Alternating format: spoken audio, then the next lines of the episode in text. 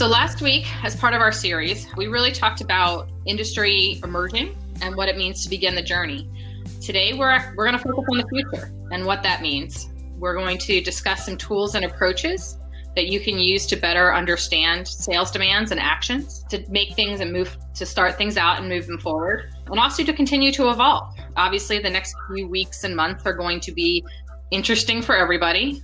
We know things won't be going back to the way they were. We want to make sure that we're helping everyone. So I will now talk about and introduce the panel. The first guy there on the left is Sam Iosevich. He is new to Parker Avery. He has just recently joined us as our Chief Analytics Officer and Managing Partner. Sam's been designing and implementing retail forecasting solutions for over 20 years. He started when he was two.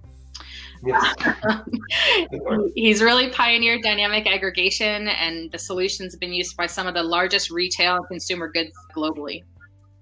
The other guy there on the right side is Joe Skorupa. He probably uh, is known to most of you. Joe recently left RIS News after about 20 years. Again, started when he was two.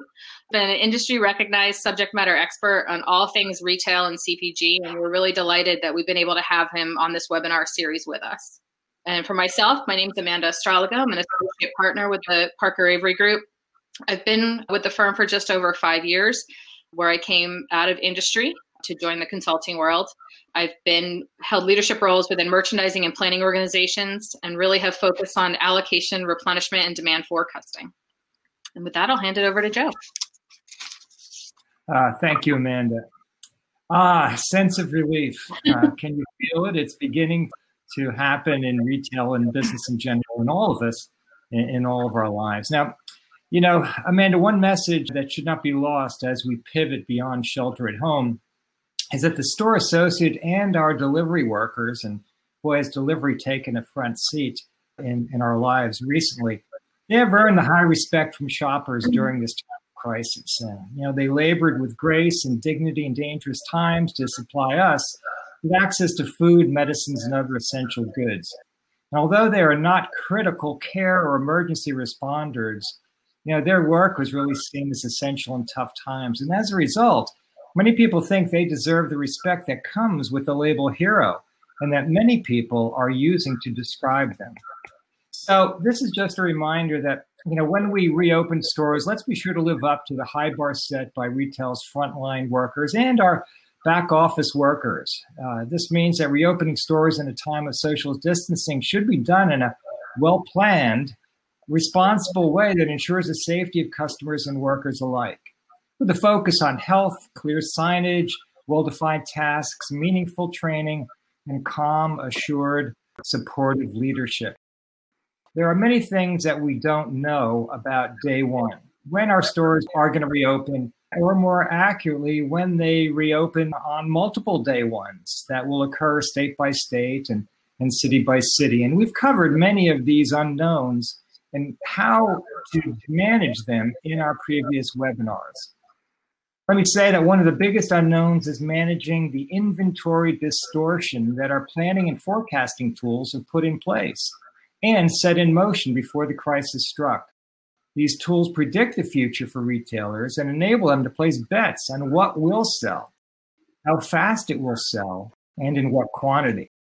Now, however, as retail gets back to work, we know that we can't fully trust these planning forecasting engines for the guidance we trusted them for in the past until they become recalibrated. Now, of immediate concern is the need to rebalance inventory to optimize sales. This means moving out of sync spring, for example, and seasonal products out of stores and restocking with merchandise that has been recalibrated for both quantity and relevance. Predictive analytics will play a crucial role in making this happen. And it will also help us plan the future when we plan and think about the rest of the year ahead. Now, in extreme times like these, there's a big caveat that emerges with these tools, and that's the historical models they are based on can be seriously compromised. What are the major factors retailers need to consider and steps they need to take to get their planning and forecasting tools back into ship shape so they can meet growing but altered consumer demand when stores reopen? You know, so what we're going to look at is we're going to try to understand what are some of the issues that we will see coming out of this? How do we recover and react to those issues? And then how do we evolve after we get past uh, past the crisis? Obviously, there's some initial things that are going to have to be done, but once once we do that, how do we evolve so that the next time we see a disruption, hopefully not something like this, how do we adapt and have an easier time of it? So those are the things that we're going to, to be covering uh, in the rest of the webinar. All right, so in terms of learning, right, uh, what do we have to understand just coming out of, you know, reopening the stores and what are we, what are we likely to see? You know, there, there could be some grocers out there and maybe you haven't, you, you haven't seen this disruption, uh, this disruption, but for the rest of us, you know, where you had the store closures, uh, you're going to see significant disruption in your sales patterns. What does that mean? So the sales patterns from 2020 are going to look very different than they did in 2018 and 2019. What does that mean for you? Many of your execution systems, everything from planning, you know, replenishment, especially where you have automated purchase orders that rely on your forecasting, those systems tend to use the traditional time series approaches and they rely heavily on the recent data. So what that means is that the forecast, as you come out of this and the stores reopen, your forecast systems are going to give you spurious results. And so varying amounts of intervention is going to be absolutely necessary if you're going to continue to rely on, on those systems.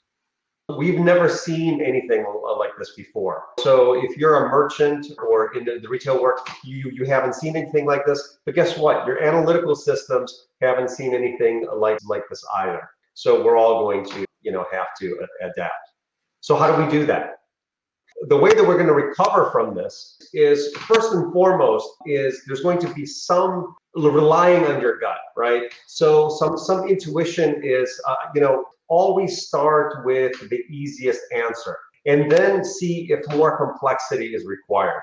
So for example, look, you're not going to be able to throw out all of these forecasting systems. They're intertwined with many of the execution systems that, that, that uh, you have in-house. Now that's everything from planning and pricing to fulfillment and operations. So we talked a little bit about, you know, the, the automated purchase order and the replenishment side, but you also are relying, uh, probably relying on this forecasting systems for, for pricing and planning as well. So the first thing come back and you're getting these spurious results or spurious forecasts, what's the first thing that you can do? The easiest thing you can think of is to impute some of that demand start with something very easy. And something easy is LY and LLY. Basically, during the times that I was closed, what if I just take the sales from last year and the year before and use that to impute my sales from uh, 2020? Start there, look at the reasonableness of the forecast, and then and then think about doing something more complex. At the end of the day, it has to make sense. You have to believe what's coming out of these systems, what's going into your execution systems. Finally, people are going to make the final decision as to whether they are going to trust what's coming out of these systems. The mitigation plan that you are using has to be intuitive and has to make has to make sense to you. Having said that, one thing that you are going to want to do is have a few easy metrics that you can rely on. So before these forecasting systems were driving some of these execution systems or a big part of these execution systems, what did you do? I mean, you relied on last year LLY, right? Okay, make sure that you have those met metrics readily available to you. So that as the results are coming out of these forecasting systems, you can look and say, huh, this actually, this actually makes sense to me or, or it doesn't. Having said that, it's not only the, the magnitude of the sales that are, that are going to be impacted, it's also going to be the sales mix as well. So as we come out of this, what you're going to notice is that, look, I have a whole lot more fashion inventory that, you know, in, in terms of, in terms of my mix than I ever did before. So what does that mean? You're going to rely on allocation a whole lot more than, than your replenishment. So your sales mix all of a sudden is going to look very different. And even for that, have a few easy sales metrics that you can rely on. So for example, just, just take a look at as, you know, rolling sales mix, class or subclass level, whatever your hierarchy looks like. Have that readily available to you. So as your forecasting systems or these analytical systems are coming up with these predictions, you have something that you could look at and, and validate, right? We all know that if you don't have a good feeling about what these systems are telling you, you are less likely to use them and probably go with your gut anyway. Hey Sam, let me ask you a question about that that feeling that the, the systems may not be as accurate now as they, they were in the past and what you should do about it. I'm, I'm wondering how effective having a cross-functional team you know participate in making those that, that mitigation plan so that as you input that demand brings your your recent sales cycle into the you know analytics and predictive analytic engine i wonder if there isn't also as you indicated more complex decisions that have to be made as to you know where the stock is how operations are going to you know get it on the shelves how that you know there's less foot traffic in the stores now, and I and I think that could come from a number of different departments. That's a great point, Joe. I think that first of all, you're going to want to learn from each other. Not only are you not going to want to be siloed within the organization and learn, like, you know, have to make sure that the folks involved in the planning functions are, are talking to the folks in the fulfillment function. Well, first of all, that's even more important now is that you learn from each other. And you know what? Even even outside, you know, the whole retail community can learn from each other, right? Um, we all compete, but this is a time for us to come together. You can learn from some of your colleagues even outside of enterprise, but certainly within enterprise, the communication has has to be excellent at this point. In fact, some of the best analytical systems today, um, when you produce a forecast, regardless of the function, take many inputs into account. So even if you're doing planning you may take a whole lot of other inputs that may have come from other functional areas into into account. And that goes for any any of those systems. But that's also true for for, for the humans uh, as as well. Good communication is is going to be key. Yeah let me jump in. We have a question a good question from one of our retailers who, who's involved in our webinar today. I'm going to shift it to the our, our test and learn and test and learn theme here and what they're talking about is in the short term how many months should I forecast reduced sales for? And they go, for example, should it be six months? And I wonder if instead of just thinking, well, let's let's forecast for six months, maybe they should forecast on shorter timelines, find out how accurate that turns out to be, and then gradually extend that period out. I mean, I'm going to be very honest with you. Nobody really knows how long you're going to see reduced reduced sales. Okay, so if you've seen the models that come, you know, we all, where we all watch TV and we, we see different models associated with with, with COVID nineteen, and and many of them are very very different. Okay, the same is true with with your sales. No one knows for sure what's going to happen. Now, the best thing that you can do is to make sure that your data is in the best shape to be able to catch the trends as, as the data is coming in. If you have data and a forecasting process that's giving you a stable signal in the short, medium, and long term, you're going to be best positioned to be able to deal with, with what's coming ahead. But in terms of giving a timeline, if it's six or nine months or three months, if someone is telling you that they know, run because because you they really don't the one thing that you can do is this idea of test, learn, test. So, so learn one thing that you could learn, uh, learn quickly.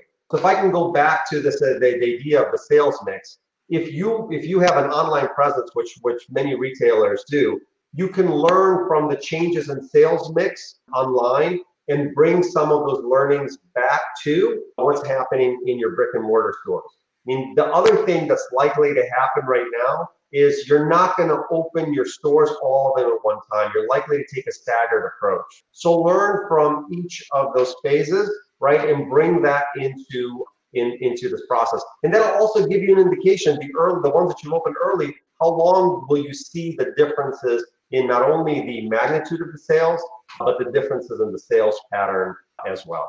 Good question. Good answer. So in terms of evolving, so what happens right now? So after we get past past all of this, so we've had we have a we have a mitigation plan. We have imputed some of our some of the lost sales, right? We we have some of our traditional forecasting systems that are operating in a way that allows us to move forward. You know, we have their easy metrics and so on and so forth. So how do we evolve? I don't want to say that there aren't better things that you can be doing. There are actually advanced algorithms that, that, that take many inputs into account that don't just rely on continuous time series that could help you in you know future crises, right, or future disruptions in sales. You have systems today, you have algorithms that are decision tree based and deep learning algorithms that allow you to take in things like hierarchy, plan, inventory, uh, location attributes such as you know cases of COVID-19 in your trade area, for example, into account as they produce a forecast. And those systems will be able to adapt more quickly. So if you may may not have those systems in place today, you may you may want to start to look at those systems as you as you move forward. Now, this is not to say that you throw the baby out with the bathwater. You know, there there's a lot of plumbing and a lot of a lot of good things that are there in your traditional traditional forecasting systems. And what you can do is actually supplement that with some of the additional, some of the newer technology or forecasting algorithms that are there today. The other thing is, is that, you know, in terms of evaluating some of the supply chain parameters, you know, so, so having, taking a look at, you know, your week of supply, making sure that your inventory was in a good place, you know, going into the crisis. Look, we've been working with many of our customers where, look, we see that the, the weeks of supply was out of whack even before before we got into this crisis. So there are things that you can do to to make sure that that you are in a healthy uh, place even you know that'll certainly help you as you as you move into to a crisis like like this one. So in short, you're going to want to think about a, a short, medium, and long-term plan to be in a healthier place as, as before we get to the next disruption, because that disruption will come. It's COVID-19 today. I don't know what it will be, what it'll be tomorrow, but there will be something. I mean, that's just the nature of things. In the short term, let's let's work on the systems that we have today. Let's impute demand. Let's make sure these traditional forecasting systems are working for us. Let's have a medium term plan where we start to look at our some of our inventory parameters like week of weeks of supply, our service levels, and, and so on. By the way, those those also improve as we have a better forecast. And then long term, let's start looking at some of the newer AI and machine learning systems that are there uh, that, that they can help us in, you know, deal with the, with the next crisis. You know, Sam, I want to follow up on your point about current tools and processes, but but before I do, I, I want to make sure we're getting in our comments from our attendees to the webinar today. A lot of people are dealing with immediate concern and, and so one of those concerns has to do with, you know, the, the shape of demand. And there are certain theories out there. Some people call it a V-shaped return of the economy. Some people say it's related to one of our um, attendees says related to unemployment or employment, disposable income. All of these end up shaping demand, and and they're really concerned about the process or or the management of getting that right? Any suggestions? Yeah, no, that's that's a very good question, Joe. So so some of these are macro factors, right? That they're uh, they're the U.S. factors, but they're going to affect each trade area in a different way. So if you look at a particular store, or if you look at the sales associated with the stores, then then those factors, you know, I call them location attributes, are going to affect each store differently. So as you implement more advanced AI, ML, ML systems that take more than just the continuous time series into account. They can take some of these location attributes into account. That you can look at your unemployment, you know, even you know in this COVID-19 crisis, the, the, the cases of COVID-19 in a particular trade area, the faster you will be able to adapt to, to, to some of those location attributes. And this is why, you know, at least in the mid or long term, you're going to want to look at approaches that take more than just your sales pattern into, into account. Another good question from our an, an attendee, and this has to do with time frame of mitigation. And this this attendee is talking about implementing a demand planning system in as little as six weeks. But let me expand that for you. You can answer that question too if you want. But let me expand it and just say, how long do you think a mitigation process will take? The obvious answer is the shorter the better. And the, the way to make that process shorter so you can get back to using some of the systems that you have in place is to start with easy, easy mitigation strategies. All right, the most intuitive ones. So some of those, you know, where you have to impute this this this this demand so that you have a sales pattern that your traditional forecasting systems can use. Start with LY LLY. Convince yourself that something more complex is needed. You know when your stores open, your, when your stores close, you have the sales from the year before and the year before that. You can easily use those to impute the sales that you have. Something very easy and intuitive. And then what you do is run the system, run the system, and look at the reasonableness of the forecast, graph out the forecast values of moving forward for whatever horizons required. Take a look and ask yourself, is this reasonable? Does this look good to me? So easy and intuitive mitigation strategies are, are, are going to be the best at this, at this point. Okay, let me get back to my question about uh, your current tools. And also one of our uh, one of our attendees is asking this question too. And and I do know that that many planners, you know, are, are, are using, you know, more simpler, you know, spreadsheet things, which also can have, as you indicated, you know, algorithms based in a decision tree format. But but nevertheless, there are there are more advanced tools, and and so I'm guessing that the more advanced tools that you have, the more flexible they could be. Can you describe how those more advanced tools can can help you move faster in a time like this?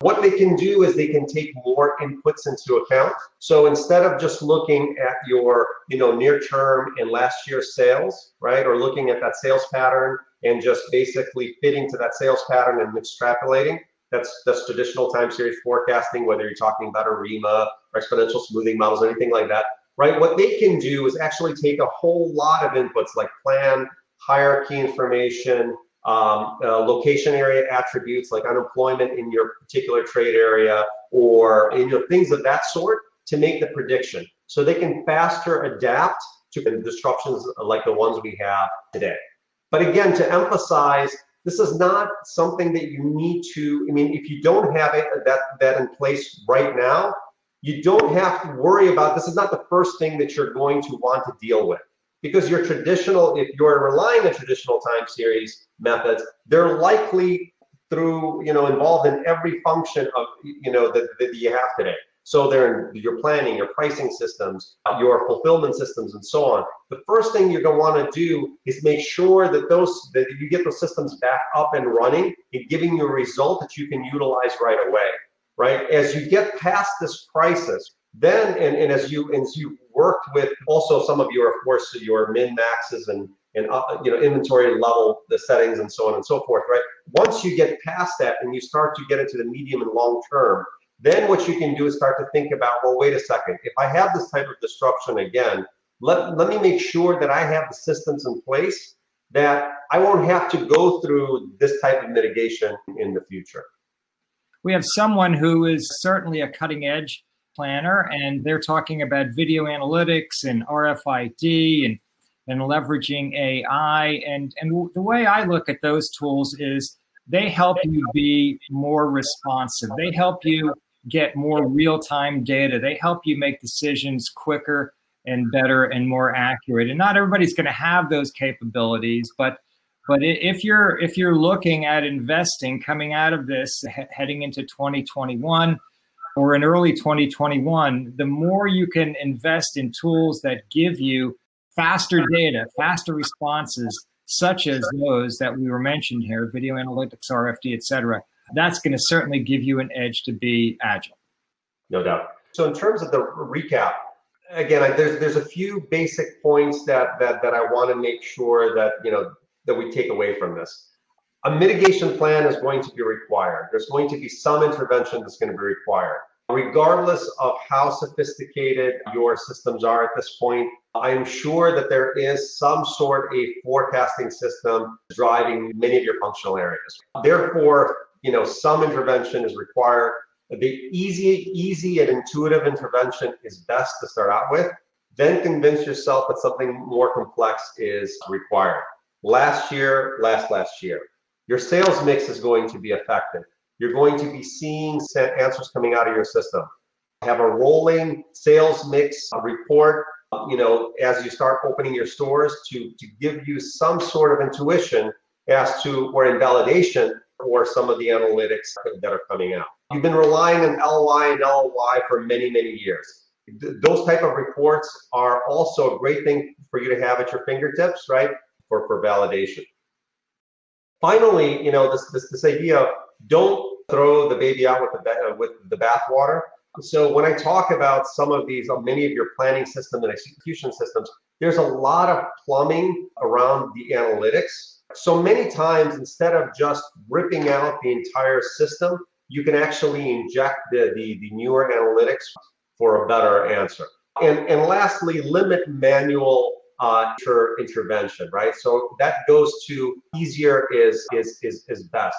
Don't, don't try to go to product by product to try to impute, in future sales or see what you can do with the sales pattern try you know use an easier approach that could be you know last year or last last year to grab some of your sales at a higher level and compute some of that demand and that you can then take down to to, to the lower levels you know one uh, one of our webinar attendees today has a, has a question it's it's i think we've addressed it a couple of times but it's very specific so let's let's let's address it specifically in the wording that they use they're talking about how should we make the balance of having a top-down plan, which after you've mitigated your system, you've got an overall plan.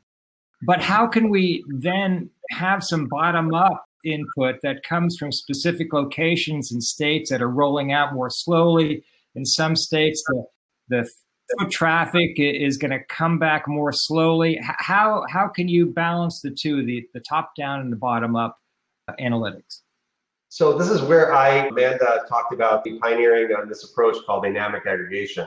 This was an idea that there is no right level to aggregate your, your, your data. So if you look at a bottoms up approach, you have very little information at the lowest at the lowest level. So a fast moving product is one per one per week, for example, per store, one per store per week right? And you can't apply all, you can't apply anything at that at that level. And as soon as you aggregate up and move towards a bottom down approach, you know there's information loss, and like you said, you know there, there may be information in a particular store uh, versus another store, and you lose some information.